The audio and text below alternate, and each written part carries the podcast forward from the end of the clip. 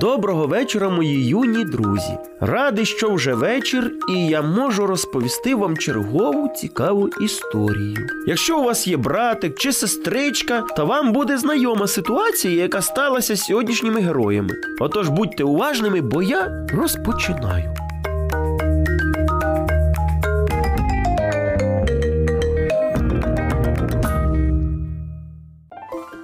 Отож, як ви вже здогадалися, історія сьогоднішня про рідню двох рідних братиків Романчика і Богданчика.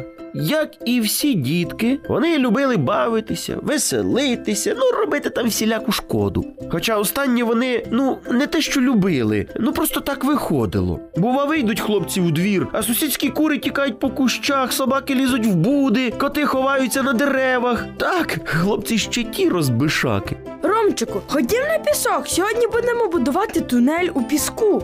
Давай, а потім будемо машинками їздити по цих тунелях. О, чудова ідея! Тоді я за машинками. А я пішов на пісок. Побудували хлопці тунелі, весь пісок переточили, як ті черв'яки. Потім вони їздили по цих тунелях машинками. Довго вони однією справою ну, ну, не могли займатися. Набридало хлопцям. Богданчик, мені прийшла чудова ідея. Говори, я тебе слухаю. А давай влаштуємо повінь. Це як? Ти що маєш на увазі? Візьмемо відро, наберемо в криниці води і для наших іграшок влаштуємо повінь. Заляємо тунелі водою.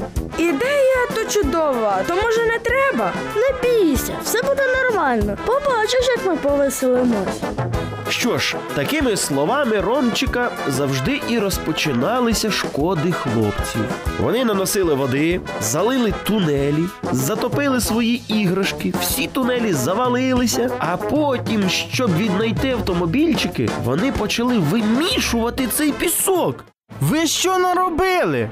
Це не я. А що тут такого? Ану швидко забирайтеся з мого піску.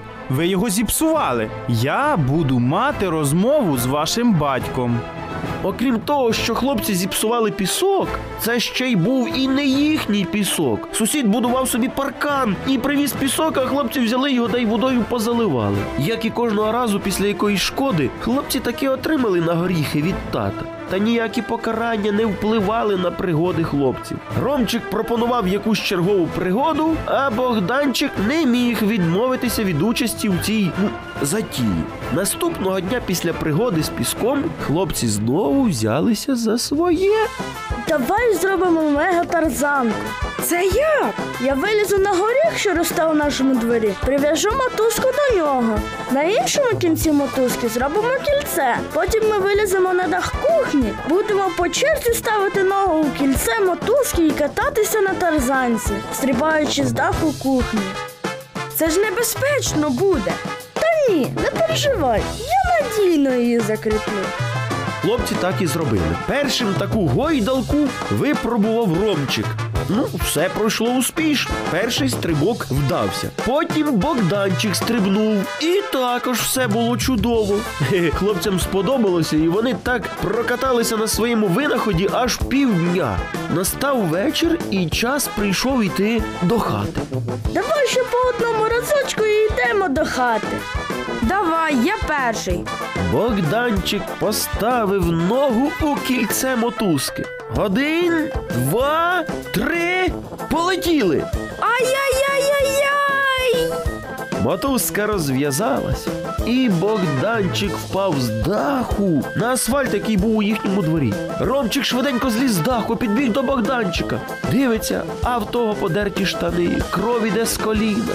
Ромчик дуже налякався побіг за мамою. Мама викликала швидку і та забрала Богданчика до лікарні. В лікарні сказали, що коліно хлопчика не пошкоджене, та потрібно все рівно шкіру зашивати, щоб кров не йшла. Цілий місяць Богданчик не міг гратися з братиком своїм Ромчиком. Після такої події, якщо Ромчику і приходила до голови якась чергова ідея, то він її тримав за зубами. Хлопець змінився. Отож, друзі, пам'ятайте і ви цю історію, і не вигадуйте небезпечних ігор, щоб потім не шкодувати. Бажаю вам приємних снів на добраніч.